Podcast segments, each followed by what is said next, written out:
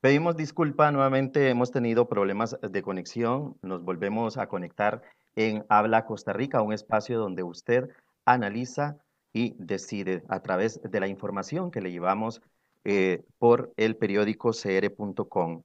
Hace un momento estábamos ya hablando con Don Eli previamente a esta entrevista. Hoy vamos a, conversar sobre la coyuntura política a raíz del COVID-19. Don Eli Fixan es economista, presidente del Partido Liberal Progresista y también vamos a estar hablando sobre esa posible candidatura que algunos medios de comunicación han señalado. Para ello también se encuentra conmigo eh, don Pedro Ramírez, él es periodista del espacio Habla Costa Rica. Buenas noches a ambos. Hola, buenas noches. Buenas noches, don Eli, ¿cómo se encuentra? Buenas noches, don Pedro. Buenas noches, don Elvis. Este, todo muy bien, gracias a Dios por aquí. Este, buenas noches a toda la audiencia. Gracias, don Eli. Tal vez para retomar, bueno, conversamos anteriormente, este, en la primera conversación que tuvimos, acerca de que nos, nos mencionaba usted de que no es exactamente que usted lanzó su candidatura, sino que ante una consulta en un programa este, radiofónico, eh, le, le repreguntaron sobre sus intenciones y usted menciona que efectivamente, si usted dirige un partido político, eh, ese partido político tiene intención de llegar a la presidencia de la República. Y tal vez sí me gustaría retomar, porque, porque usted lo, lo, explicaba ampliamente, el apoyo que le da su familia a esta candidatura y cómo este, siente usted que esto también es parte importante o parte integral de su presentación como candidato a la presidencia de la República. Sí, creo que es importante reiterar eso, ¿verdad? De que yo no he anunciado ni he lanzado mi candidatura, eh, no estoy en campaña política. Eh, yo creo que el país y el mundo están pasando por una crisis muy complicada y este no es el momento para estar en, en eh, politiquería. Como, como bien decía usted, don Pedro, eh, en una entrevista radiofónica me preguntaron si iba a ser candidato en el 2022. Dije, no es el momento para hablar de eso, no, no, no, no es el momento de lanzar candidaturas. Después hablamos sobre la posibilidad de hacer coaliciones, cosa que dije que eh, a mi partido le interesaría hacer alguna coalición, siempre y cuando sea alrededor de, de, proyectos y propuestas y no alrededor de figuras políticas. Y tercero, me preguntan si no hay coalición, si el partido va a participar en el 2022, a lo que les respondo que sí, que los partidos políticos no se crean para ser espectadores, se crean para participar y que el nuestro en particular tiene intención de participar. El periodista Carlos Villalobos, no hay por qué no mencionarlo, eh, de La Lupa, eh, me, me, pregunta entonces, bueno, ¿y a usted le interesaría liderar ese, ese proyecto? A lo cual le dije que sí, que claro que sí, ¿verdad? Un poco la filosofía de que lo que se ve no se pregunta, uno, insisto, no se mete a la política para, para ser espectador, ¿verdad?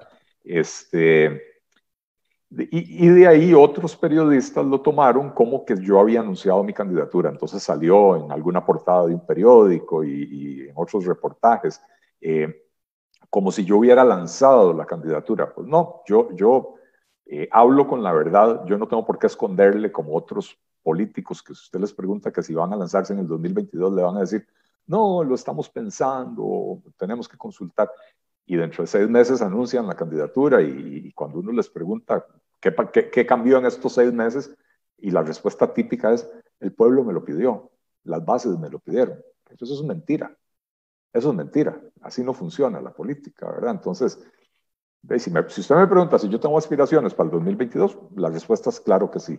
Si usted me pregunta si estoy en campaña, no, no estoy en campaña, pero como partido político responsable, que queremos participar en el 2022, nos estamos preparando para eso, definitivamente que sí, no, no podemos decir que no.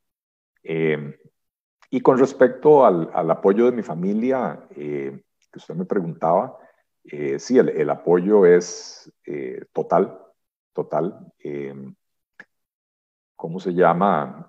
O sea, mi esposa y mis hijas están completamente eh, apoyándome detrás de esto. Eh, mi mamá es la que está un poco más temerosa, ella como madre le, preocupa los ataques tan arteros y tan groseros que, se dan en la política y yo creo que a ninguna mamá le, le gusta ver que, que a su chiquito se, lo, se, lo, insulten, ¿verdad? este, este chiquito ya está un poco grandecito, pero, pero de ahí a la mamá le sigue doliendo, ¿verdad? Eh, pero más allá de esa preocupación de ella, el, el, apoyo de mi familia es total y absoluto. Eh, le decía yo que, hace, hace unos cuatro años, cuando estábamos apenas empezando con este proyecto, y, es, y este es un proyecto que empezó como una página de Facebook donde varias personas de una línea de pensamiento similar escribíamos eh, haciendo análisis de, de, la realidad de Costa Rica, algunos como yo desde la perspectiva económica, eh, otros desde una perspectiva legal o jurídica, otros desde una perspectiva social, etcétera, pero escribíamos y, y firmábamos como grupo, ¿verdad? Que se llamaba la Plataforma Liberal Progresista. Eh, y esto empezó a crecer muy rápidamente y, y, nosotros mismos nos empezamos a preguntar, bueno, ¿y esto para dónde va? Eh, los, los seguidores de la página nos decían, bueno, esto es que nada más derecho al berreo o vamos a hacer algo por Costa Rica, ¿verdad? Y en eso estábamos y un día mi esposa me, me, me agarra muy entusiasmado trabajando en esto y, y me, dice, me dice con una sabiduría muy profunda, me dice, ¿verdad que esto que vos estás haciendo no se va a quedar nada más en esto de escribir, ¿verdad? Esto va para más. Y, y, le digo yo, bueno, yo no me lo había planteado, pero, pero creo que sí, esto está tomando una dinámica propia y, y, y nos estamos moviendo en esa dirección. Eh, entonces le pregunté que si había algún problema, ella me dijo, nada más reafirmemos lo que siempre hemos dicho como pareja. Eh, la primera es, si te vas a meter en eso, vamos, estamos seguros de que tenemos de qué vivir, ¿verdad? De que tenemos el sustento asegurado. Eh, la respuesta es positiva. Eh, y la segunda es que para garantizar ese sustento, el compromiso ético, moral que siempre hemos hecho mi esposa y yo es que nunca podemos recurrir a una fuente contaminada para traer el sustento a la casa. Nada que tenga que ver con corrupción, nada que tenga que ver con cosas indebidas.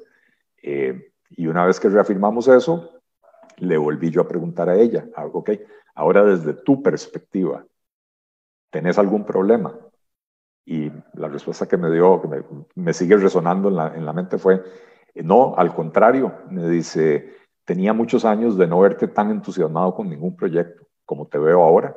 Eh, y eso se nota en tu, en tu talante, en tu humor, en, nuestra relación, en tu relación con nuestras hijas. Eh, y si esto es lo que te hace pleno y esto es lo que te hace sentir eh, completo y feliz, pues vamos para adelante con todo, con esto.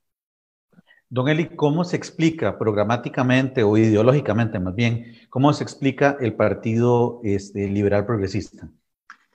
Bueno, yo diría que somos un partido liberal a carta cabal. Somos liberales eh, eh, en lo económico, somos liberales en materia de derechos individuales, somos, eh, liberales en materia de derechos civiles. O sea, lo, los tres ámbitos, digamos, el, económico, el político y el, personal. ¿Y qué quiere decir esto? Bueno, nosotros, eh, eh, en primer lugar, entendemos que el individuo está en el centro de nuestra acción política. Todo lo que hacemos es pensando en el individuo, en el ciudadano costarricense. Eh, el individuo, al final de cuentas, es la base de todo lo que sigue. No hay familia sin individuos, no hay sociedad sin individuos, ¿verdad? Eh, y entonces, para nosotros lo, lo, primordial es la dignidad del individuo y la autonomía del individuo. Eso quiere decir que el individuo pueda tomar las decisiones que desee tomar dentro del marco de la ley, con el único, con los dos límites, los que le establecen el marco de la ley y que mis acciones y mis decisiones no infrinjan la libertad de nadie más. Eso, ese, ese debería ser el, el principio básico, ¿verdad? Entonces, eh, eh, tenemos una agenda liberal bastante amplia. Eh, eh, creemos que el Estado debe ser más pequeño de lo que es en Costa Rica, pero también más fuerte y más eficiente, que los recursos se deben de concentrar de una mucho mejor manera y de una mayor manera en las áreas que son esenciales, que, que, el Estado brinde servicios, garantizando el acceso a servicios de salud de, primera calidad, garantizando el acceso a servicios de educación de primera calidad, la administración de la justicia, eh, la seguridad, ¿verdad? Eh, son áreas en las que el Estado tiene que, que, definitivamente cumplir un papel. En la planificación de la infraestructura, eh, y por supuesto en la atención de la pobreza, ¿verdad? Y creemos que el Estado, por estar muy metido en muchísimas cosas más, no hace bien esas que para nosotros son las, las esenciales. Ahora vamos a profundizar un poquito en esos, en esos temas, que realmente es importante conocer cuál es, cuál es su posición, pero ¿cómo convive entonces eh, eh, su posición con lo que estamos viviendo en este momento? Eh, vivimos una emergencia sanitaria que de alguna u otra manera nos ha obligado, estemos o no de acuerdo, a, a limitar mucho del quehacer, por ejemplo, de la empresa privada, mucho de la movilidad de las personas, etcétera, etcétera. ¿Cómo se convive eh, bajo, esta, bajo esta ideología, cómo se convive con lo que estamos eh, teniendo que, atravesar en este momento en el país? Sí, es, es una magnífica pregunta y un tema muy complicado. Eh, si, si, usted me ha seguido la, pista y, y, si me invitaron aquí, me imagino que es porque lo han hecho, se habrá dado cuenta que yo soy una persona sumamente crítica. ¿Verdad? Y soy muy crítico de la gestión del gobierno y soy muy crítico de los políticos que, que, que, prometen eh, eh, utopías y, que no son alcanzables, ¿verdad?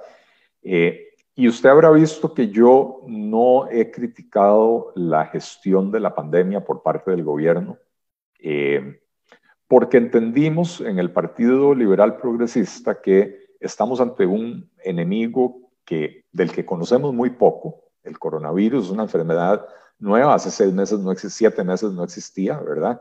Y cuando empezó la pandemia era más lo que se desconocía que lo que se conocía. Y por lo tanto, la solución que se encontró en la mayor parte del mundo fue confinar a las personas para evitar eh, la transmisión de la enfermedad. Eh, entendiendo que eso limita las libertades individuales, este, también entendimos que era una necesidad, ¿verdad? Porque si vamos a preservar la salud de las personas, y preservar la integridad del tejido social, pues era necesario primero contener la, la, pandemia. Eh, han pasado ya muchos meses, ya, ya vamos por cuatro meses y medio, cinco meses casi desde que se, se detectó el primer caso en Costa Rica. Y en las últimas semanas sí tengo que decir que me, encuentro muy preocupado, no tanto por el incremento de las cifras, eh, que también por supuesto me preocupa, eh, y, me da la impresión de que lo que creíamos al principio, de que las autoridades tenían esto bajo control, no era tan así, ¿verdad? Lo que más me ha preocupado, y, y ya lo he criticado, es que se percibe que algunas de las decisiones que están tomando las autoridades son erráticas, que ya no, no, no están respondiendo a un plan estratégico, no están respondiendo a las consideraciones sanitarias, sino que responden a el famoso dicho del que el que tiene más galillo traga más pinol.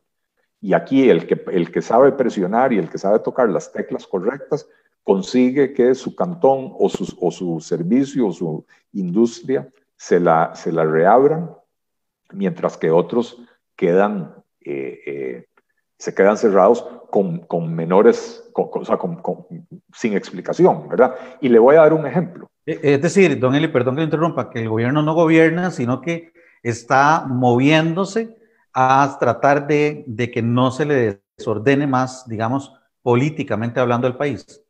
Bueno, yo creo que el gobierno, el primer desorden que tiene es adentro del gabinete.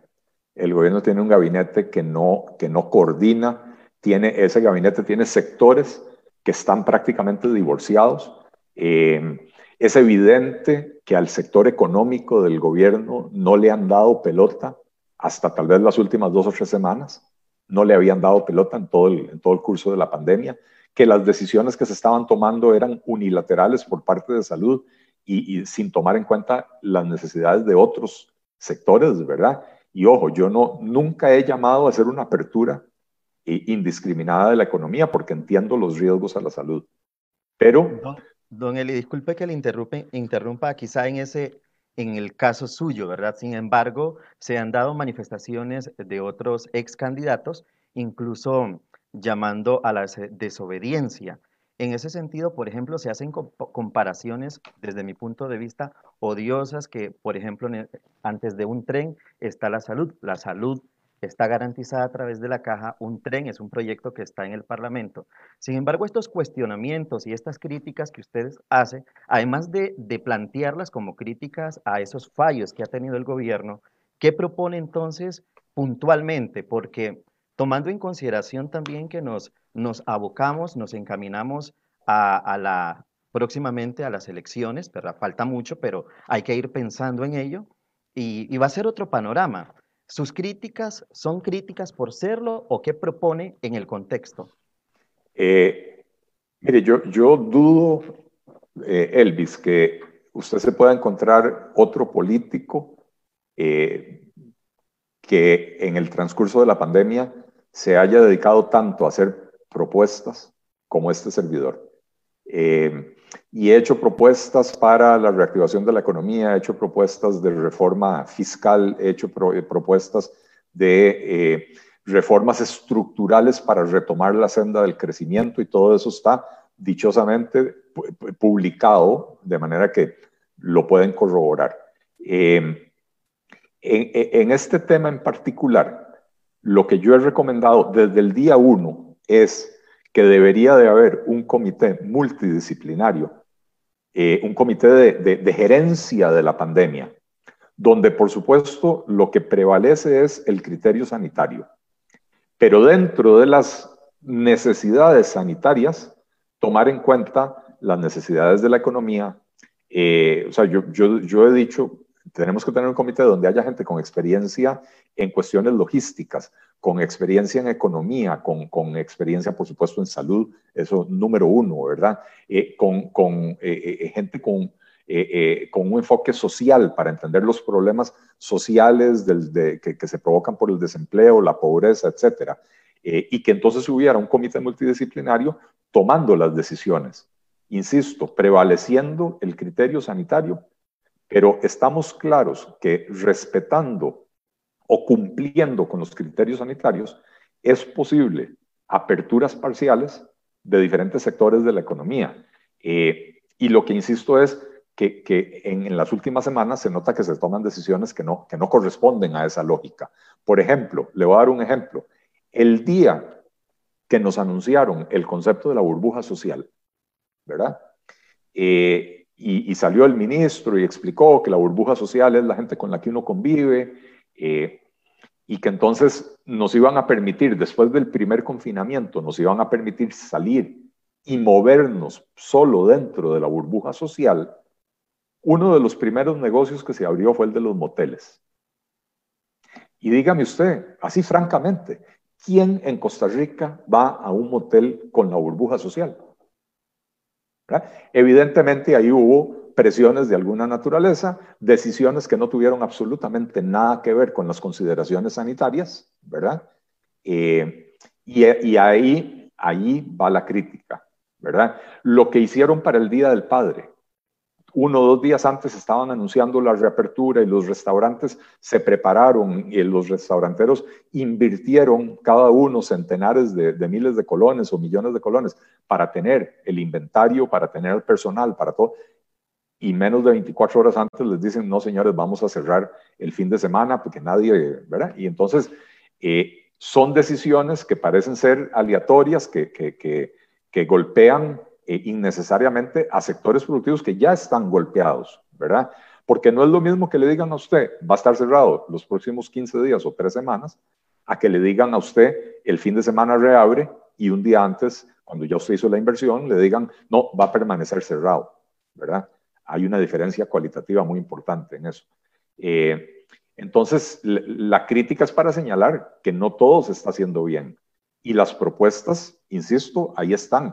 Yo el 30 de marzo, el 30 de marzo, escribí un post diciendo que ya era hora que había, eh, se estaba acumulando suficiente evidencia a favor del uso de las mascarillas y que era hora de que Costa Rica promoviera el uso eh, masivo de, de, las mascarillas. Incluso, dije, para evitar que se, que se provoque una escasez de equipo de protección personal para, para el personal médico, eh, en vez de promover que la gente usara mascarillas quirúrgicas, dije, hay un montón de talleres de costura en el país que no están trabajando. Eh, el Ministerio de Economía, eh, qué sé yo, podrían agarrar a estos talleres, darles instrucciones de cómo se cose, cómo se arma una mascarilla que cumpla con requisitos sanitarios ¿verdad? Con la tela antifluidos, cuántas capas tiene que tener, etcétera. Y ponemos a esos tallercitos a trabajar, les damos un ingreso y creamos la oferta para que la población costarricense pueda comprarlo sin tener que ir a, comprar las máscaras N95 o las mascarillas quirúrgicas que necesitaba el personal eh, hospitalario, ¿verdad? Eh, yo no le puedo explicar a usted la virulencia con la que me cayeron a mí encima, ¿verdad? Diciendo que, la OMS no lo había recomendado y que yo soy economista y que mejor me dedique a hablar de lo que yo sé. Bueno, Tres meses después resulta que, sí, que sí había que usar las, las mascarillas. Y yo me pregunto, si hace tres meses nos hubieran dicho, usen mascarillas, uno de los temores del ministro de Salud era que la gente no usa las mascarillas correctamente. Ahora, yo les voy a hacer una pregunta a ustedes. Hace cinco meses, ¿la gente se sabía lavar las manos? Yo no. Yo me aprendí a lavar las manos con las instrucciones que empezaron a dar al puro principio de la pandemia empezaron a hacer anuncios en la televisión y cuánto tiempo tiene que durar y cante el, cumpleaños feliz dos veces en su cabeza y lávese la parte, de, la, parte posterior, no solo la parte anterior de las, o más bien la parte anterior y la posterior de las manos y entre los dedos, entre las uñas. Ahora todos parecemos cirujanos lavándonos las manos antes de un procedimiento. Pero hace seis meses no, no lo sabíamos hacer. Y entonces si en marzo, abril nos hubieran dicho, usen las mascarillas y lanzan una campaña sobre el uso correcto de las mascarillas, para cuando venía esta segunda ola, ya la gente hubiera estado acostumbrada a usar las mascarillas. Y entonces yo me pregunto si estaríamos con 900 casos al día o, si tal vez tendríamos 300, 400 o 100, ¿verdad? No puedo asegurar. Pero, esto, estas directrices también se reciben eh, de organismos internacionales como la OMS, todos los países han tenido ese, problema, ¿verdad? No, no, no, no, no, no. Hay, países que han tomado decisiones. Eh, los países en su mayoría están más adelantados que nosotros. Sin embargo, las directrices de la OMS era eh, sobre el uso de la mascarilla se cuestionaba, ¿verdad? Como usted mismo dice, sí es verdad que las medidas ante el desconocimiento de una pandemia como la del COVID-19 se han ido tomando a la ligera, ¿verdad? No planificadas por ejemplo, nos hacen comentarios en este momento en Facebook. Eh, si abren, es porque abren. Si cierran, es porque cierran. Digamos que la pandemia nos ha llevado como a ir bailando, pero no hay políticas claras en el aspecto económico. Eso es lo que me preocupa porque la gente está padeciendo hambre. La gente en las provincias, y hace momento lo citábamos, no es igual mi realidad aquí en el Valle Central que la gente en Guanacaste, que la gente en Limón, que la gente en la zona norte, donde el sistema y el modelo económico es distinto, incluso la producción. Pero bueno, ahí nos en eso sí coincido también el, hecho de, que hemos aprendido e incluso han bajado los casos de, cuadros de diarrea, ¿verdad? Eh, y otras enfermedades relacionadas al no lavado de, mano. Adelante, don Eli. Sí, no, yo, yo lo que le iba a decir, don Elvis, es que eh, está bien utilizar a la Organización Mundial de la Salud como, como referencia, pero la Organización Mundial de la Salud no gobierna Costa Rica. Eh, de la misma manera que no gobierna a Taiwán y no gobierna a, Hong Kong y no gobierna a Singapur y no gobierna a la República Checa, que son países que temprano impulsaron el uso de las mascarillas. No son las únicas medidas que tomaron. Yo estoy clarísimo que no podemos atribuir el éxito de algunos países en controlar la pandemia estrictamente al uso de las mascarillas. Pero si el uso de las mascarillas estaba dentro del cóctel de medidas que tomaron, pues entonces era lógico desde aquel momento empezar a promover, sobre todo porque estamos hablando de una solución relativamente barata, ¿verdad? Porque si, estuviéramos hablando de, que, de pedirle a la gente que haga inversiones de, un millón y medio de colones en sus casas para purificar el aire, pues eh, sabemos que eso es irreal, ¿verdad? Pero la mascarilla eh, quirúrgica que vale 200 pesos eh, o la mascarilla de tela que uno puede usar eh, y aguanta 50 lavadas y vale 2 mil pesos o 2.500 pesos, es algo que está al alcance de la mayoría de la gente, no de toda la gente. Dichosamente ya han aparecido también campañas para que donemos mascarillas para poder llevarle a las personas más pobres que no están en capacidad de, de comprarlas. Pero en efecto, eh, entremos al tema económico. Eh, uno de mis primeros artículos, apenas empezó la pandemia, fue precisamente diciendo, vean, eh, no, no podemos reabrir la economía indiscriminadamente porque entonces se nos descontrola la situación y, ya teníamos, digamos que la suerte de haber podido ver eh, eh, lo que estaba pasando en otros países, em, lo que pasó en, España, lo que pasó en Italia, ¿verdad? Y no queremos repetir eso. Eh, pero por otro lado, este, ¿cómo se llama? por otro lado, em, tenemos em, que aprovechar el momento para hacer reformas profundas que una vez que podamos regresar a algún nivel de normalidad en la actividad económica, permitan que la economía despegue. ¿Por qué? Porque la economía costarricense entró a esta crisis en una situación crítica.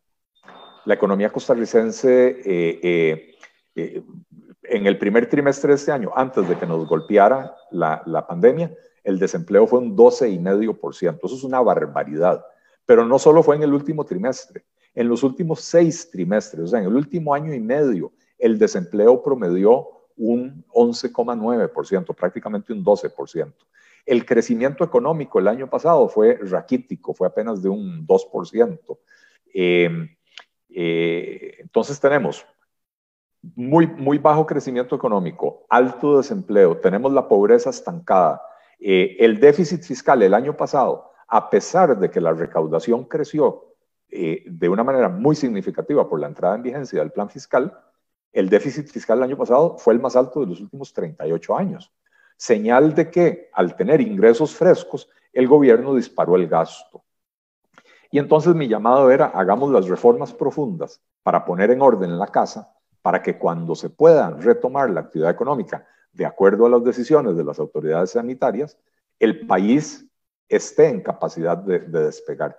Hemos desperdiciado cuatro meses y medio, no hemos hecho una sola reforma profunda, se han, se han aprobado, digamos, leyes para ayudar temporalmente a la gente, pero las reformas estructurales no andan ni cerca de la Asamblea Legislativa, ¿verdad? Y, y en este momento hablar de reactivación económica eh, no, no tiene sentido. La única forma de reactivar, hoy o sea, la única forma de reactivar la economía hoy es permitir la apertura. Y estamos claros que esa apertura va a ser gradual, eh, lenta, que no, no va a ser inmediata, porque tenemos que cuidar eh, la salud. Eh, y lo que hoy tenemos que hacer es reconstruir la economía, ya no es reactivar la economía. ¿Por qué? Porque en estos meses muchísimas empresas pequeñas, micro, pequeñas y medianas empresas están desapareciendo. Ustedes, si salen a la calle y van al centro de cualquier pueblo o ciudad, se van a encontrar decenas de locales con las cortinas cerradas y con rótulos de se alquila, donde antes había negocios pujantes, ¿verdad? Eh, y cuando, se, cuando nos permitan reabrir ese millón de personas que solicitó, casi un millón, 970 mil personas que solicitaron bonos proteger, no van a tener a dónde encontrar trabajo si las empresas no pueden despegar. Insisto, no se están creando las condiciones para que esas empresas despeguen. Entonces ahí también he hecho propuestas. Y ahí está el artículo que yo escribí, que llamé, titulé Tres ejes para retomar la senda del crecimiento, donde hablaba de reformas estructurales de la economía, eh, la, reforma del Estado y la, la renegociación total de la deuda pública costarricense. Eh, ahí está, ahí está, eso ya tiene un par de meses ahí. Eh, lo hice públicamente, yo, yo podía haber sido egoísta y decir, no, esto lo voy a guardar para que sea parte de las propuestas de mi partido en el 2022. Pero a mí de qué me sirve llegar en el 2022 a encontrarme un país completamente destruido. Entonces las propuestas se hacen públicamente porque si alguien las quiere tomar, el gobierno quiere tomar algo de lo que uno propone, enhorabuena.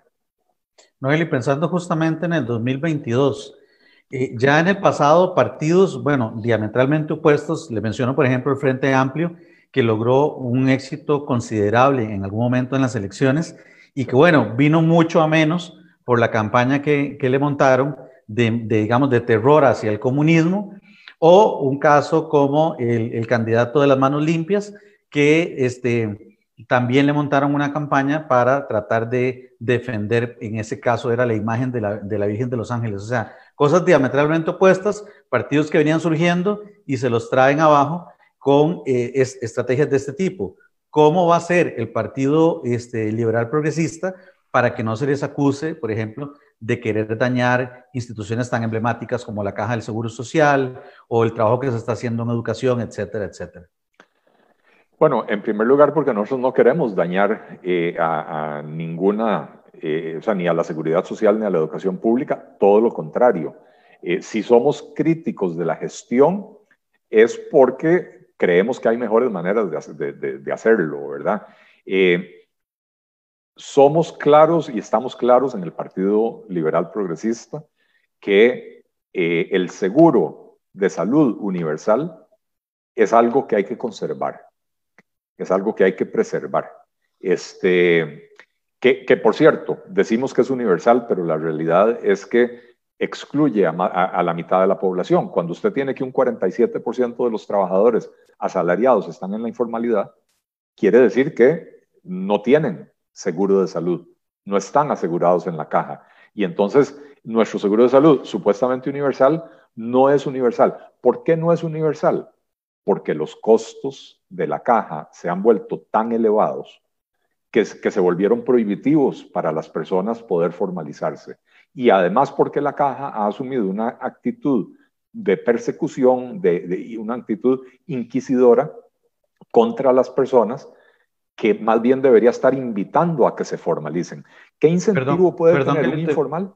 Perdón que lo interrumpa, pero justamente en ese punto, ¿qué debería ser? Eh, estamos claros que más bien estos empleados informales le huyen a la caja, ¿verdad? No, no me imagino a un empleado informal diciendo, bueno, a partir de ahora voy a ir a formalizar a la caja y cuando le empiecen a buscar hace cuánto no está en una, en una planilla de empresa o cuando le empiecen a preguntar hace cuánto hace esta actividad que quiere formalizar, por supuesto que le, va, le van a, dar un cobro. Sabemos que el periodo de esto es por lo menos 10 años. Entonces, ¿qué debería cambiar?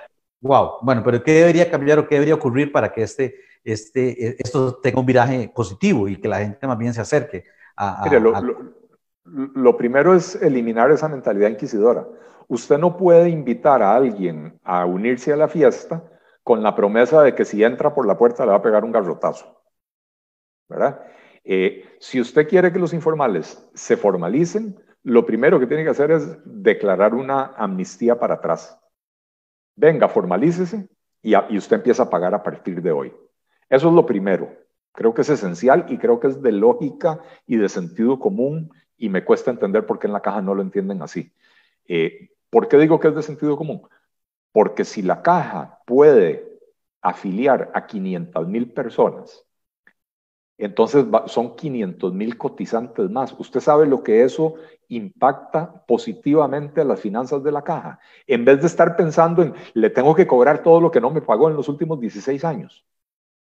Por, no, por, por estar pensando en cobrarle lo que no me pagó los últimos 16 años, nunca voy a recuperar ni lo que no me pagó, ni lo que me podría pagar de aquí en adelante porque estoy expulsando a la gente. Entonces eso es lo primero. Lo segundo es que la estructura de costos de la caja eh, hay que, hay que eh, eh, hacerle una cirugía mayor.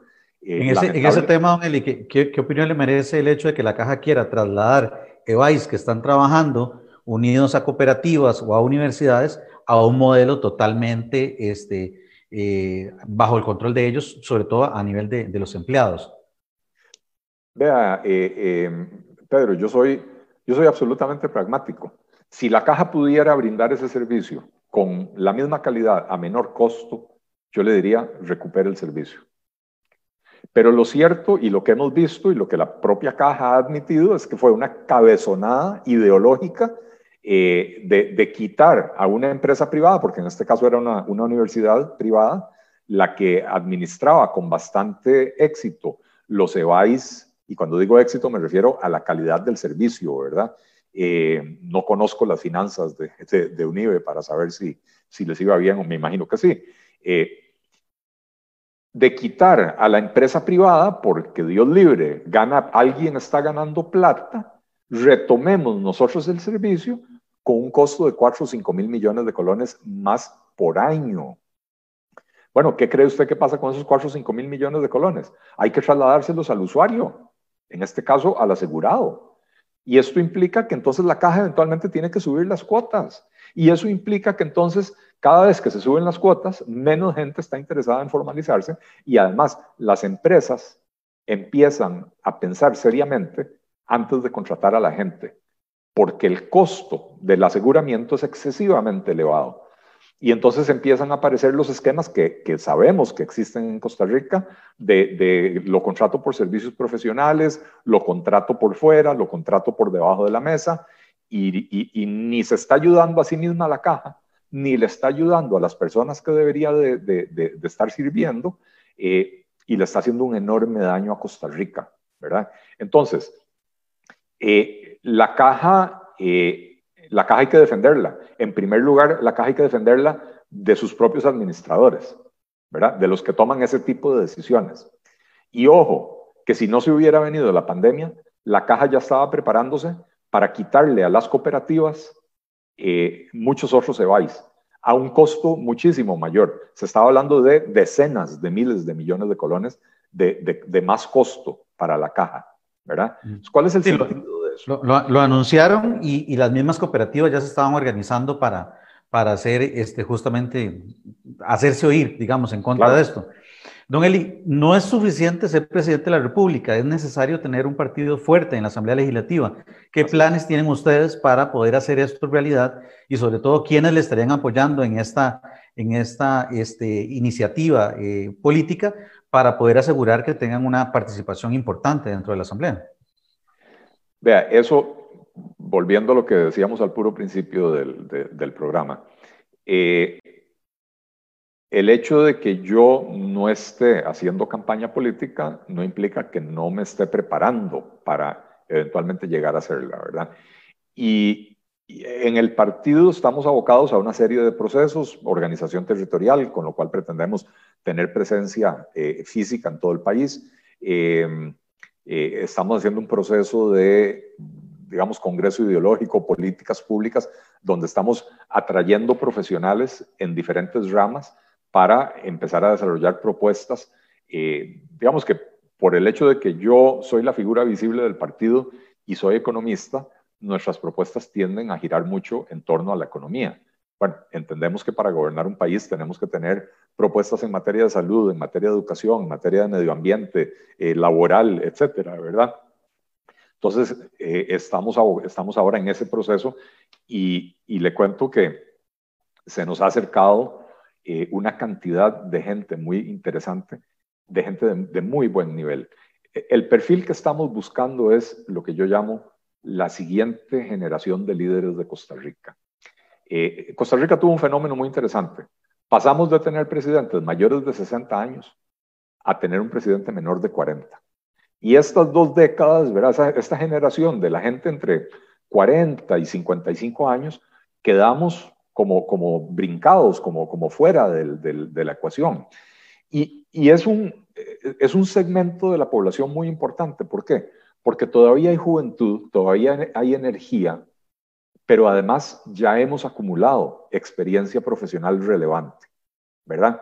Este, em, yo, yo francamente no puedo creer que en Costa Rica hoy tengamos un presidente cuya experiencia laboral fueron seis años, ¿verdad? Este, seis años antes de ser presidente, toda su experiencia laboral son seis años. Eh, entonces, estamos buscando gente que ya tiene 10, 12 años de, de, carrera profesional, que, que, conocen profundamente su área eh, y que nos, empiezan, nos están ayudando eh, a, a, preparar las propuestas.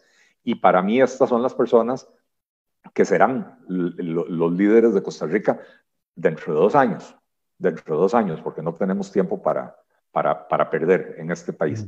Eh, entonces, no son las personas más conocidas del país, pero son personas que dentro de su campo ya son conocidas y respetadas porque los que están en cada uno de esos campos reconocen la calidad del trabajo que hacen. Em, eh, o sea, yo le puedo decir que hoy sábado yo, yo me pasé todo el día, como, ahora uno no puede salir a la calle, todo el día en el teléfono, eh, conversando con gente que eh, en los últimos días me ha escrito para ofrecer su ayuda. insisto, gente de altísimo nivel Eh, y estoy abocado a, reunir un equipo de gente eh, que a mí me permita decir en octubre del próximo año, que es cuando hay que inscribir candidaturas, tengo el material suficiente para armar un gabinete. Yo no voy a permitirme a mí mismo hacer lo que hizo Luis Guillermo Solís, que me parece que fue una irresponsabilidad eh, suprema, que fue esperarse hasta ganar la segunda ronda para sentarse a ver, ahora sí, a quién iba a poner en los diferentes puestos. Eh, y llenó el gabinete de gente muy académica, gente, digamos, de, incuestionable en cuanto a su, a su capacidad. Había, había profesionales muy buenos, pero hay que decirlo también, gente que nunca había administrado, pero ni una pulpería, ¿verdad? Gente que porque reciben salarios privilegiados en las universidades estatales, ni siquiera tienen la necesidad de, de, eh, eh, de, agarrar su, su, chequera a fin de mes y hacer el, ahora se me olvidó cómo se llamaba, el, arqueo que le hace uno a la, a la, a chequera. Balance. El, balance de la, de la chequera, ¿verdad? Este, y, y entonces, una cosa es ser un e, experto de clase mundial en materia urbanística, por ejemplo, como el ministro que tenía don Luis Guillermo Solís, don Rosendo Pujol, una figura, una autoridad mundial en materia de urbanismo, pero sin capacidad de administrar una institución, sin capacidad de poner a trabajar a esos equipos. Vea, vea lo que tiene eh, Rodolfo Méndez, ¿verdad? Rodolfo Méndez entra con 80 y no sé cuántos años, entra a un ministerio que, que, que estaba en una modorra absoluta y los revoluciona y lo pone a trabajar, ¿verdad? Entonces, esa experiencia, no solo teórica, sino también práctica, eh, es importantísima. Claro. Don Eli, ¿qué opinión le merece un proyecto como el proyecto Cerrar de Otón Solís, que este, se ha vuelto a, a, traer a la Asamblea Legislativa? Eh, yo desde hace por lo menos tres años vengo promoviendo el proyecto Cerrar de Otón Solís. Em, en el 2017 recuerdo que participé en un debate, eh, un debate entre liberales eh, organizado por ANFE, la Asociación Nacional de Fomento Económico, eh, y, entre las cosas que dije, dije que había que apoyar ese proyecto. Em, es un proyecto que, pretende fusionar 23 instituciones en un solo ministerio. Imagínense la dispersión que tenemos en el, en el sector social del gobierno 23 instituciones que administran alrededor de 45 programas. Eh, y entonces se nos va más plata en gastos administrativos que lo que se invierte en la pobreza. Entonces, totalmente de acuerdo con, con el proyecto Cerrar. Y, se lo he dicho a Tom Solís también, lo único lo que no estoy de acuerdo es con el nombre que él le quiere poner a ese ministerio, Ministerio de Asistencia Social, que me parece que el término asistencialismo tenemos que erradicarlo de la cultura costarricense. Esto no se trata de ayudarle a la gente a, seguir siendo pobre sin morirse de hambre. Se trata de brindarle a las personas en condición de pobreza las herramientas que necesitan para que eventualmente se puedan valer por sí mismas, para que, para que dejen de necesitar la ayuda. El éxito de un programa social jamás lo puede usted medir en términos de eh, eh, cuántas personas más se le matricularon. Si usted tiene un programa vigente desde hace 10 años y cada año matricula más gente, quiere decir que usted fracasó.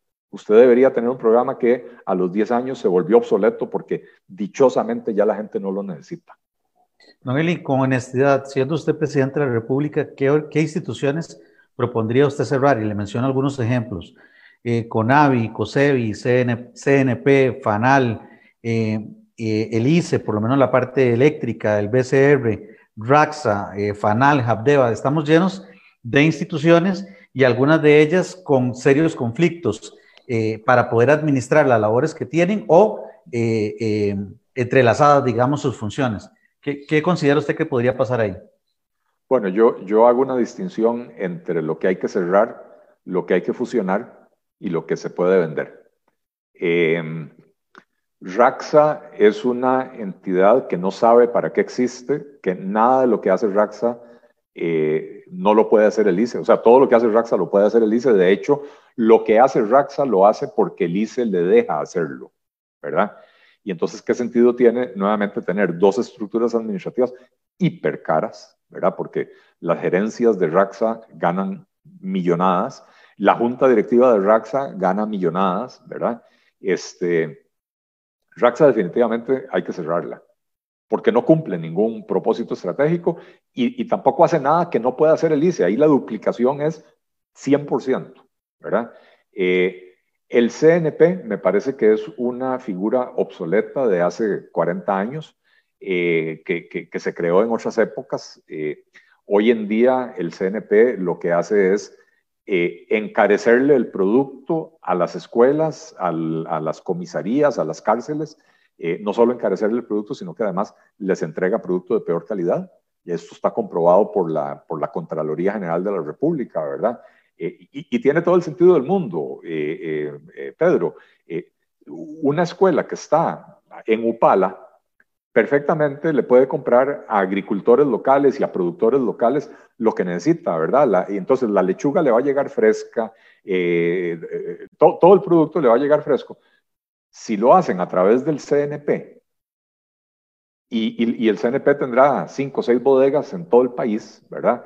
Y entonces puede ser que la lechuga, para llegar a la bodega, tiene que recorrer 80 kilómetros y de la bodega a la escuela otros 80 kilómetros y ya esa lechuga llegó completamente magullada, ¿verdad?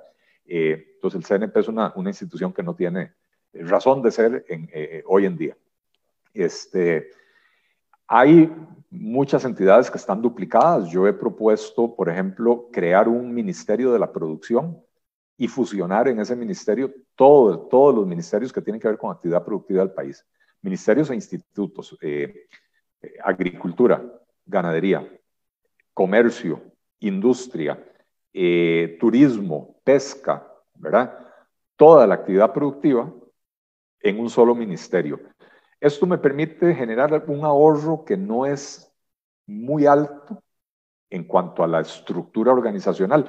Sí hay un ahorro, ¿verdad? Usted en vez de tener cinco o seis ministerios, tiene uno y tiene un solo departamento de recursos humanos, una sola oficialía mayor, una sola proveeduría, etcétera. Eh, pero los departamentos funcionales van a tener que seguir existiendo. Usted no puede pretender que un técnico agropecuario le va a resolver los problemas a, a un empresario turístico, ¿verdad? Entonces, los, los departamentos funcionales siguen existiendo. Eh, entonces la reducción es nada más en, los gastos de administración, pero tiene una virtud, que es la razón por la que a mí me gustan este tipo de propuestas como, el, como cerrar Diotón y el proyecto del Ministerio de la Producción. Y es que cuando usted tiene un solo ministro o ministra a cargo de todo el sector productivo, entonces esa persona, cuando hoy le llegan los productores de carne de cerdo a, presionar por alguna medida proteccionista que va a encarecer la carne a los consumidores, esa misma persona, digamos la ministra, sabe que si hace eso, mañana recibe la llamada de la industria alimentaria. ¿Por qué? Porque los que hacen embutidos eh, utilizan el cerdo como materia prima y entonces le van a llegar a reclamar y le van a decir, mire, es que eso que usted le dio a los productores de carne eh, me afecta a mí y al afectarme a mí encarece el salchichón y el salchichón es un producto de la canasta básica, ¿verdad? Eh, y entonces, al tener usted una sola persona o, un solo comando en ese ministerio, tienen a fuerzas que pensar en cómo hacer para compatibilizar las necesidades de todos los sectores productivos y considerando sobre todo al consumidor a la persona, al individuo que debe ser el objeto de toda la política pública. Eh, lo que hoy tenemos es una dispersión de políticas públicas. Tenemos una, una, política agropecuaria y dentro de la política agropecuaria tenemos una política para los productores de pollo, otra para los productores de cerdo, etc. Eh, eh, tenemos una política comercial y muchas veces chocan entre sí. Vea lo que pasó con el aguacate. El MAG toma una decisión, cierra fronteras al aguacate y COMEX, que es un ministerio que promueve el comercio, se ve en la obligación de defender a Costa Rica de una decisión con la que COMEX no está de acuerdo. ¿verdad? Entonces, eh, eh, eh, la, virtud es no solo la disminución del gasto, sino que esto permite una mejor gobernabilidad. Y creo que ese debe ser el objetivo a la hora de analizar cuáles instituciones eh, eh, se quedan y cuáles instituciones eh, se van. Don Eli, Elvis quiere hacernos una pregunta, pero nada más quiero unir una cosa acá. Estamos de acuerdo que hay instituciones que tienen duplicidad, pero esto sí o sí va a causar que muchos funcionarios de estas instituciones tengan que dejar la función pública. Esos desempleados, ¿qué, qué, se propone resolverle a, a, estas personas? Porque son miembros de familia que de alguna u otra manera también verán afectada su actividad. Correcto. Vea, eh, en primer lugar, no, no es necesario hacer un despido masivo de funcionarios. Eh, sí habrá algunos, no, no, no, puedo mentir y decir que no, sí habrá algunos que perderán su trabajo, pero no es necesario hacer un despido masivo de empleados. Lo primero es que antes de hacer estas cosas hay que aprobar la ley de empleo público. Eh, y la ley de empleo público, al generar eh, salarios globales o salarios únicos y categorías salariales, nos permitiría eventualmente hacer traslados entre instituciones. Habdeba, por ejemplo, el, año pasado hubo que despedir, o este año, bueno, entre el pasado y este, hubo que despedir el 75% de la planilla. Habdeba tenía ingenieros, no solo ingenieros, pero voy a dar el ejemplo porque conozco. Eh, Habdeba tenía ingenieros de primerísimo nivel. Ingenieros que, que Habdeba mandó a estudiar a Alemania, a Francia, a Estados Unidos, ¿verdad? Este, y por otro lado, usted ve una institución como el MOP, y hoy por hoy el MOP no tiene un ingeniero, bueno, tal vez sí hay, pero, pero digo, en términos generales el MOP es una institución que es incapaz de diseñar un puente peatonal. Vea que estamos sacando licitaciones de carreteras sin diseño. Les estamos diciendo a las empresas, presénteme el diseño y cotícemelo. Y entonces usted puede tener cuatro o cinco ofertas con ofertas técnicas completamente diferentes, lo cual resulta en ofertas económicas completamente diferentes. No son comparables. Entonces, el MOP bien pudo haber utilizado algunos de esos ingenieros que tenía Habdeba y algunos de los ingenieros que tiene hoy Recope inutilizados porque no, porque no está refinando.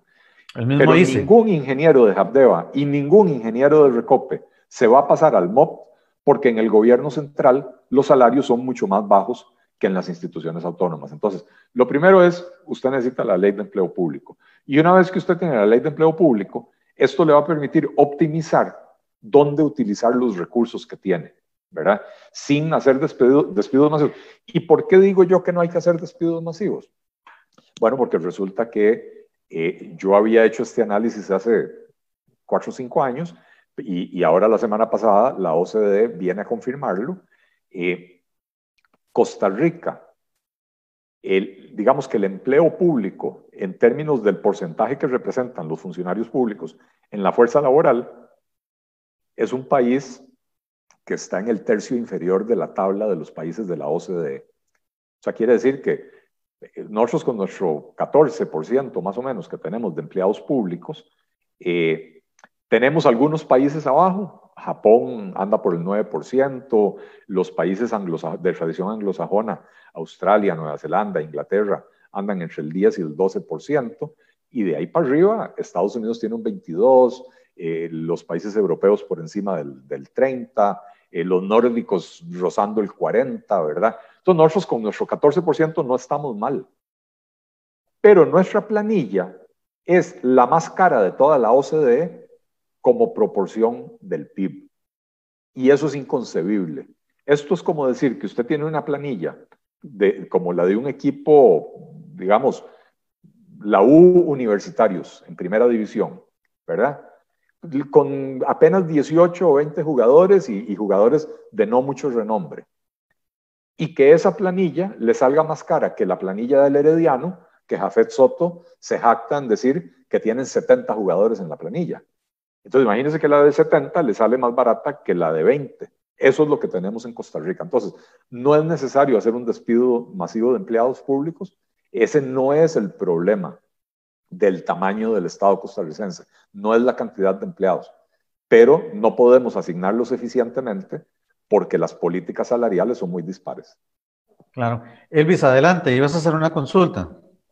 Claro, para quienes se vienen uniendo a nuestra transmisión a través del periódico cr.com, estamos conversando con el señor Feixan. Él es economista y también presidente del Partido Liberal Progresista sobre la actual coyuntura política que enfrenta el país a raíz del COVID-19. También hablamos sobre esa candidatura que no ha anunciado, pero en resumen, él ha dicho que eso no significa que no esté trabajando y preparándose para ello. También ha hecho una analogía de las instituciones, de cómo están estructuradas y habla sobre el cierre de algunas instituciones sin recurrir a despidos. Me gustaría leer incluso un comentario en ese sentido. Don Eli puede explicar sobre el efecto que se da cuando no hay forma de invertir en un país, cuando es caro y no hay negocios solo para el gobierno. ¿Qué pasa con los con los capitales? Bueno, don Eli, esa es una pregunta de uno de nuestros eh, lectores y televidentes en este momento. Usted habló incluso, don Eli, de cómo está la caja estructurada. Sin embargo, para pasar a, una, a un reacomodo, por decirlo así, tendríamos que formular nuevas leyes y se tendría que pasar por la Asamblea Legislativa, porque cualquier eh, impuesto, cualquier eh, recaudación que se quiere hacer en ese sentido en la caja, pues tendría que ser aprobado en el Congreso? Esa es una pregunta. Una segunda pregunta, me gustaría me respondiera en el contexto en que estamos, cuáles son los principales problemas a los cuales eh, usted los cuales usted ha identificado y a los cuales nos podríamos este, eh, centrar en el debate de aquí a las elecciones. ¿Cuáles son esos problemas identificados por usted? Ok. Eh, bueno, empiezo respondiéndole al, al oyente.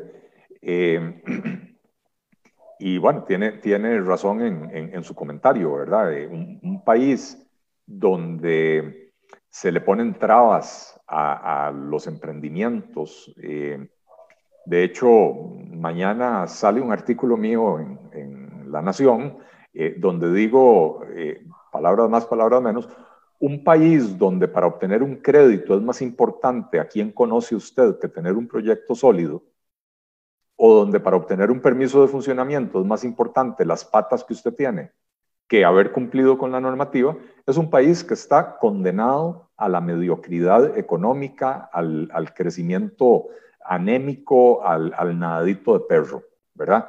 Pero además es un país que condena a los desenchufados a la pobreza.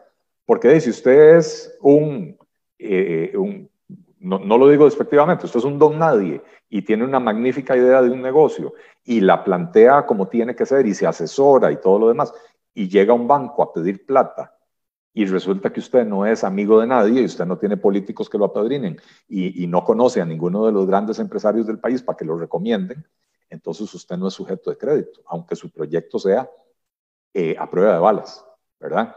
Eh, y entonces estamos condenando a la gente a la pobreza.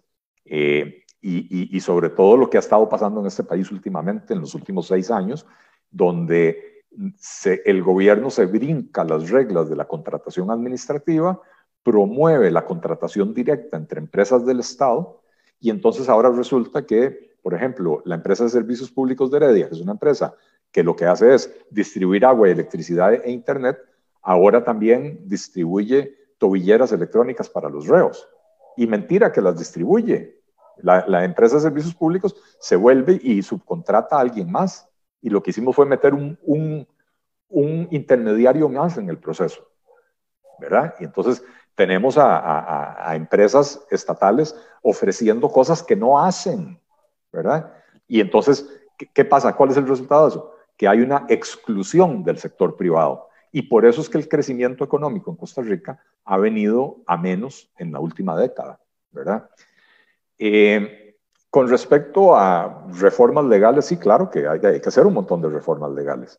Eh, pero lo corrijo, la caja tiene una potestad, a mi, a mi juicio, debería ser inconstitucional, pero bueno, está permitida y, y así es. La caja decide cuánto cobra. Y lo que la caja cobra, si bien se llaman contribuciones a la seguridad social, son impuestos. Porque la definición de un impuesto es un cobro que una entidad estatal le hace a usted y es obligatorio, ¿verdad? Diferente es un servicio público.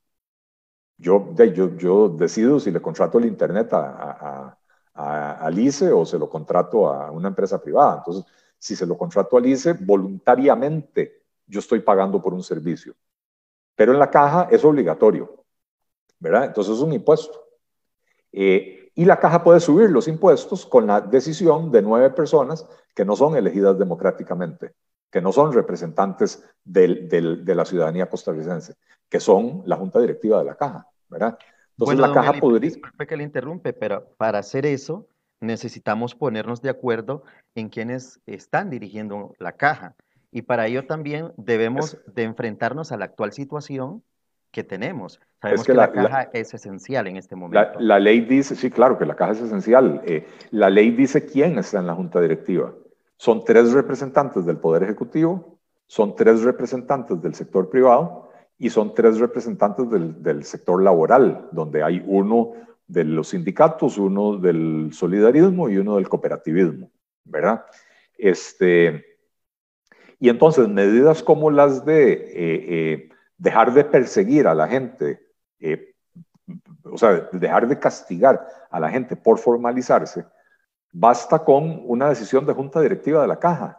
Y entonces yo no entiendo cómo un gobierno que tiene a tres miembros nombrados por él y a tres miembros del sector privado que quieren que esto suceda, ya tienen seis votos en la, en, y estoy seguro que los cooperativos también quieren que, que esto suceda. Y estoy seguro que los, los, eh, eh, los, los, solidaristas también quieren que esto suceda. No estoy tan seguro de los, de los sindicatos.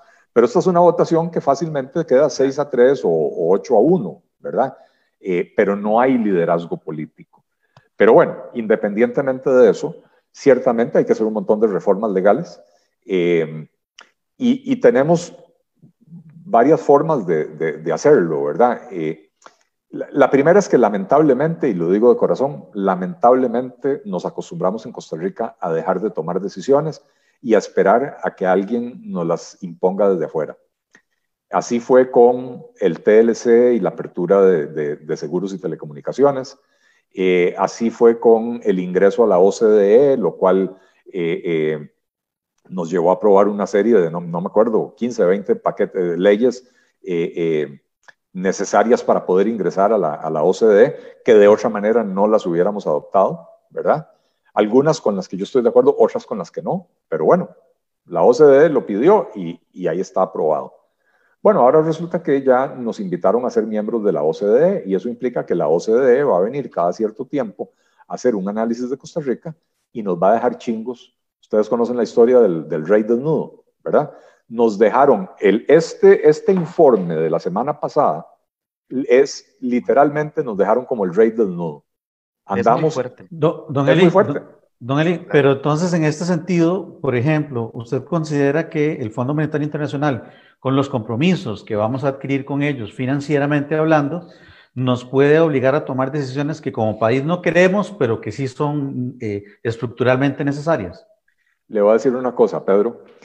El Fondo Monetario, eh, la gente tiene ideas erróneas de cómo funciona el Fondo Monetario. El Fondo Monetario le, pone al país objetivos muy generales, pero muy duros. Eh, por ejemplo, puede llegar y decirnos, bueno, si ustedes quieren que yo les preste plata, tienen que reducir el endeudamiento público, digamos, a un 50% en cuatro años y estamos llegando al 70%. Entonces, una disminución grande, ¿verdad? Entonces, puede ser que el Fondo Monetario diga, tienen que disminuir el, el, endeudamiento al 50% en cuatro años. Eh, y me tienen que llevar en dos años el déficit primario a superávit, ¿verdad? Y me tiene que empezar a generar superávit porque de otra manera usted no me va a poder eh, pagar a mí la deuda. A partir de ahí, ¿cómo se logran esas metas? El gobierno tiene la posibilidad de proponer, ¿verdad? Y entonces si el gobierno dice, vamos a vender el BCR o el INS, eh, es un compromiso que asume el gobierno. Pero una vez que lo asume con el Fondo Monetario Internacional, si queremos el préstamo del Fondo Monetario, tenemos que cumplirle al Fondo Monetario. Y entonces, una vez más, como con el TLC y como, y como con el acceso a la OCDE, eh, estoy seguro que esos proyectos de ley van a pasar por la Asamblea Legislativa, ¿verdad? Porque es la dinámica a la que nos hemos acostumbrado. Don Eli, para ir concluyendo, dos consultas eh, finales. La primera es eh, que por defender algunos sectores, qué distorsiones se están creando o se han creado por, por años en el mercado nacional y, y, qué cosas deberían, o sea, qué debería corregirse en ese sentido. Eh,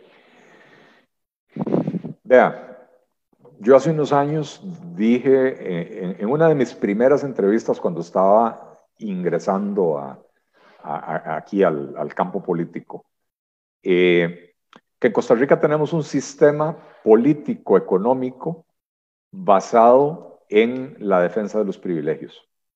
Y entonces aquí hay privilegios para el empleo público, pero aquí hay privilegios para la empresa privada también. Y que, hemos logrado un equilibrio poco sano para el país. Eh, algo que a mí nunca me ha dejado llamar la atención es que usted verá que en Costa Rica los sindicatos solo protestan contra el, contra el gobierno.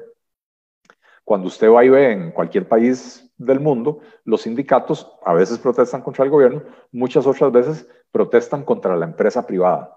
¿Por qué en Costa Rica no? Bueno, porque los sindicatos saben que ellos han alcanzado una cantidad de privilegios para sus afiliados, para el empleado público, ¿verdad?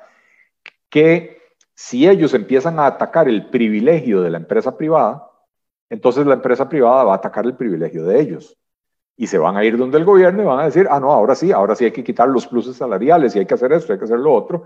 Y entonces usted ve que ahí hay un equilibrio. Eh, hasta hace un par de años, ni los empresarios pedían que tocaran los privilegios del empleo público, ni los empleados públicos pedían que se tocaran los privilegios del, del sector privado. ¿Y a qué privilegios me refiero en el sector privado? Porque los del sector público los tenemos clarísimos.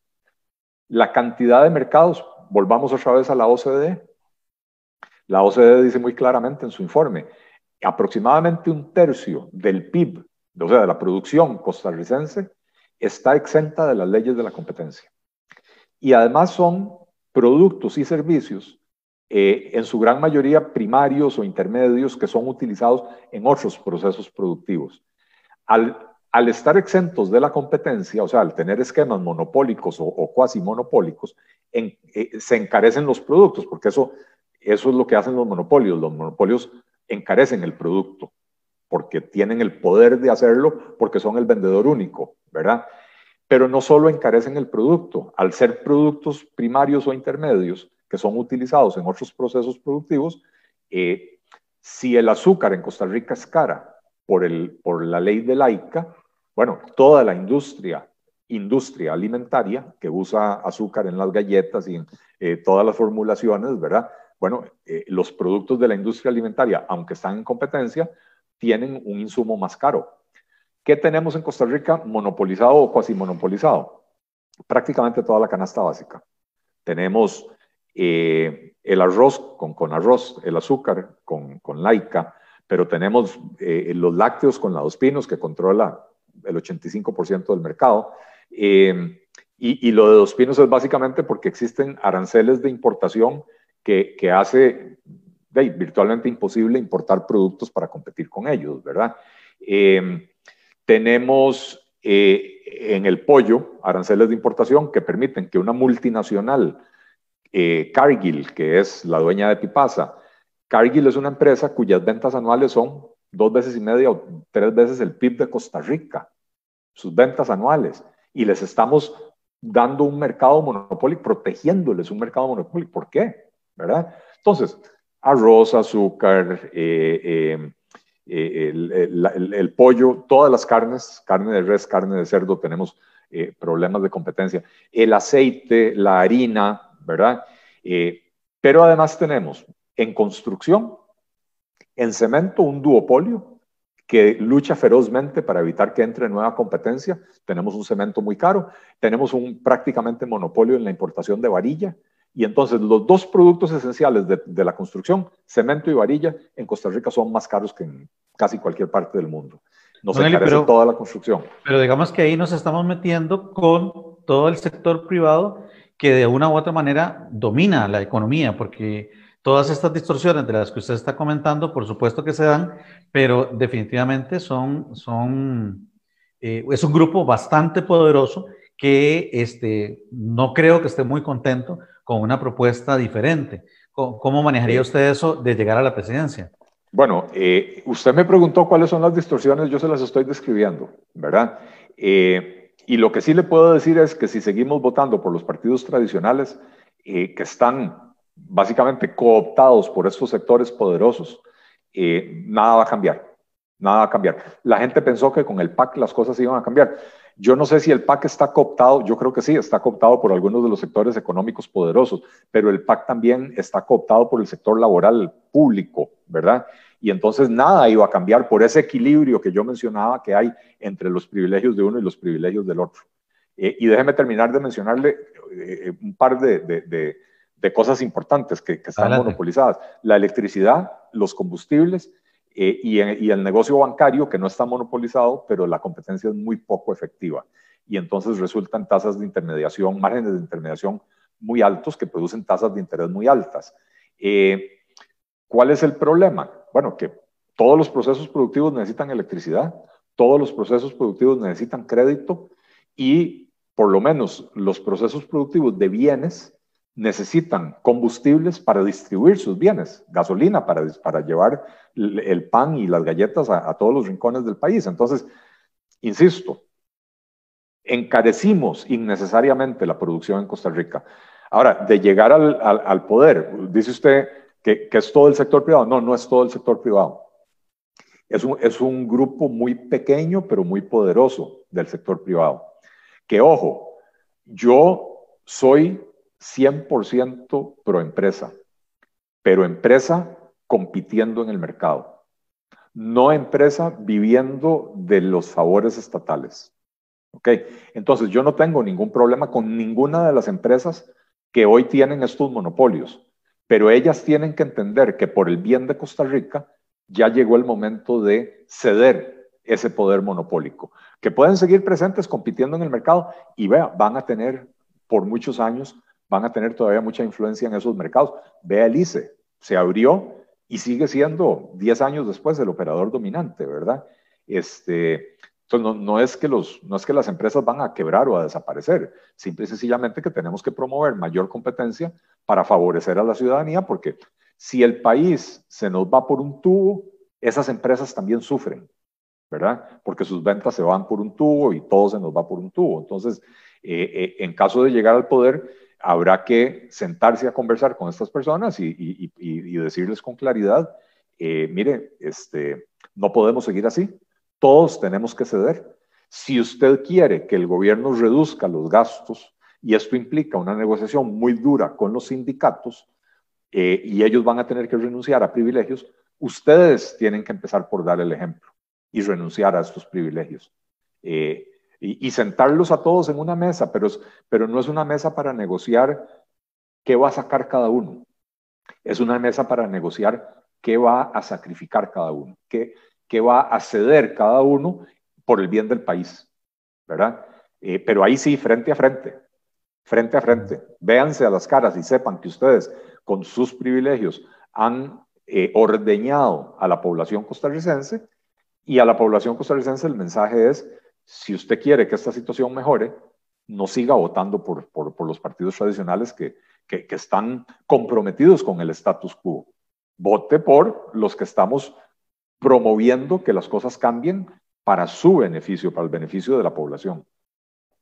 Don Eli, pero esto es un cambio profundo, ¿verdad? O sea, es un cambio no solamente en la manera en que vemos la economía, sino es un cambio, diríamos, eh, em, estructural incluso a nivel social, ¿verdad? Sí, este, y estamos viviendo una crisis, eh, una crisis de magnitud eh, sin precedentes. Eh, creo que, que, usted la describió muy bien al principio, ¿verdad? Es una crisis que no es comparable con ninguna de las anteriores que, que ha vivido el mundo, ¿verdad? Porque tenemos simultáneamente la crisis sanitaria, la, la, la crisis económica, que esto probablemente va, a terminar en una depresión o, por lo menos una recesión bien, bien profunda. Este, y nos está generando problemas de desempleo, problemas de pobreza, problemas de abandono escolar, eh, nos está creando un montón de problemas. Y si, y, y si no aprovechamos esta situación para hacer una reforma profunda del aparato productivo costarricense, para permitir que Costa Rica vuelva a ser un país próspero, nos vamos a quedar nadando en un pantano y no vamos a avanzar.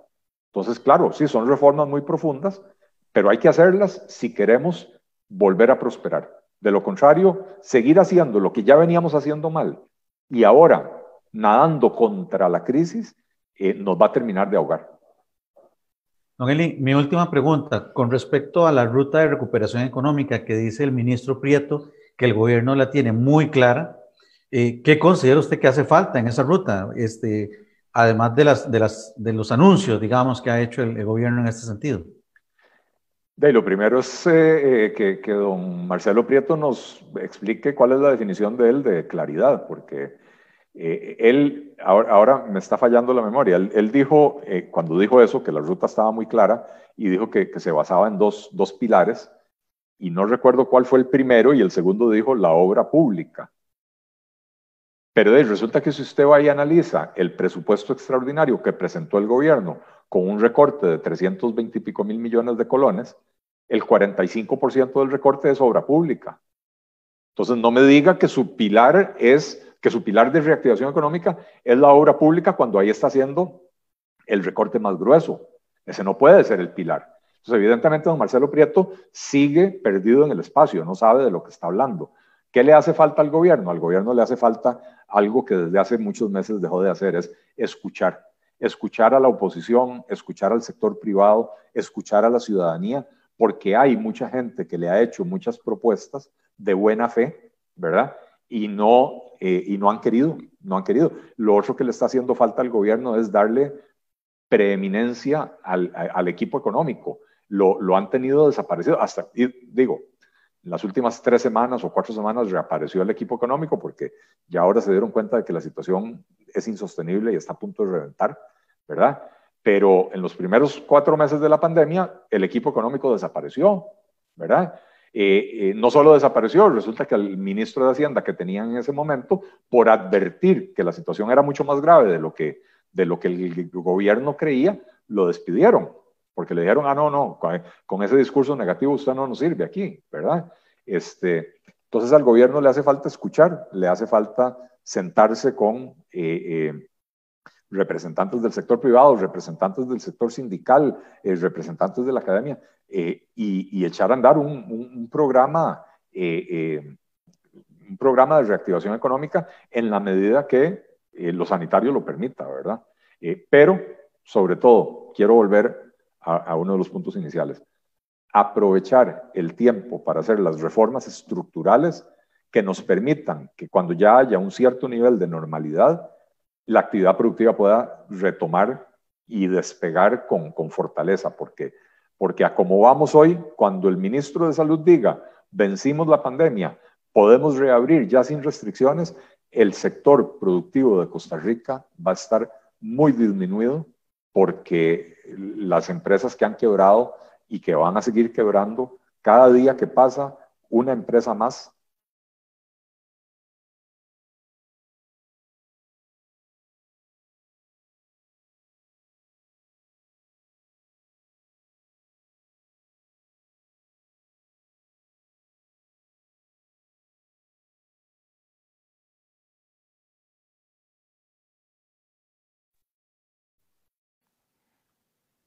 Yo creo que me quedé hablando solo. Sí, parece que perdimos, parece que perdimos la conexión. quedó en una empresa más. Exactamente. Quedó en que en una empresa más. Ahí se le conectó. Eh, ok, bueno, digo yo que cada día que pasa, una empresa más o un montón de empresas más agotan su capital de trabajo, porque hoy el, hoy el capital de trabajo se está usando para sobrevivir, eh, no para operar y entonces eso les impide continuar con el negocio. Eh, entonces, insisto, cuando, cuando emerjamos de la crisis, nos vamos a encontrar con un aparato productivo sumamente disminuido.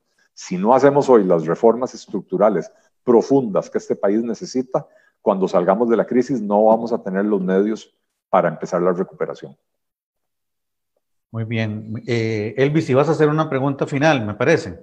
Sí, quizá la pregunta que, que le hice era qué aspectos determinantes en la coyuntura que vivimos ha identificado que son o van a ser los más importantes para abordar en una posible candidatura suya o en el momento electoral que se nos avecina, que es pronto. Creo también que al problema que, económico que ya arrastraba el país se une lo de la pandemia, pero también eh, el ingreso a la OCDE también nos obliga como país cumplir con ciertas recomendaciones tras el informe que hace, se hizo hace aproximadamente una semana y resto.